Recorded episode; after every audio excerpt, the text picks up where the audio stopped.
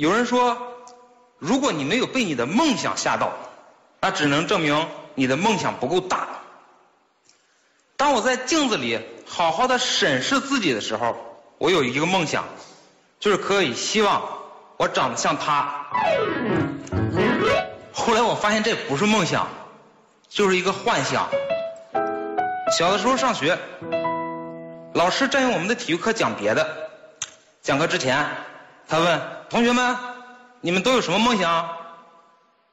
有的说：“我要成为像爱因斯坦一样的科学家。”还有的说：“要成为雷锋一样的人。”尹龙，你的梦想是什么？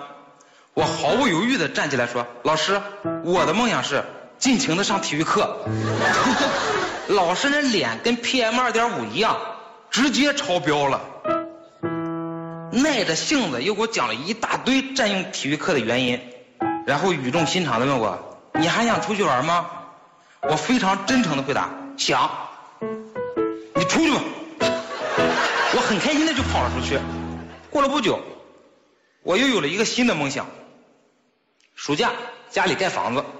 请来一个木匠，我觉得他太神奇了，几个简单的工具就可以把圆滚滚的木头变成精美的家具，太神奇了！我要成为他这样的人。然后我就每天跟在他的屁股后面学，结果暑假结束了，房子也盖好了，他也走了。他走时留下一句话：砸钉子的时候别砸在手上，尤其是别人的手。考大学的时候。我想学护理，不管是家人还是朋友，都觉得我这个梦想特别的不靠谱。我不顾家人的反对，考试的时候就报了护理专业。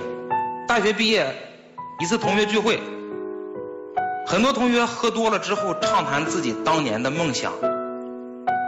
有的人梦想实现了，有的人已经淡忘了他的梦想，更多的是望着自己遥不可及的梦想。抱怨着现实的生活，而我还是一名护士。我的梦想从来都没有高大上过，很普通，很平淡，甚至说可以可以说很小。但是拥有小的梦想，让我们的生活变得很快乐。小的时候，大人总是鼓励我们要有一个伟大的梦想，没错。伟大的梦想可以成就伟大的人生，可是我想说的是，拥有小小的梦想可以成就精彩的人生。现在都在说中国梦，听上去很大很远，可是如果每个人每个人都坚持着他那个小小的梦想，快乐的做一个小木匠，快乐的做一个面包师，或像我一样长得不好看做一个护士。那么十四亿人的梦想加起来，就是一个庞大的、美丽的中国梦。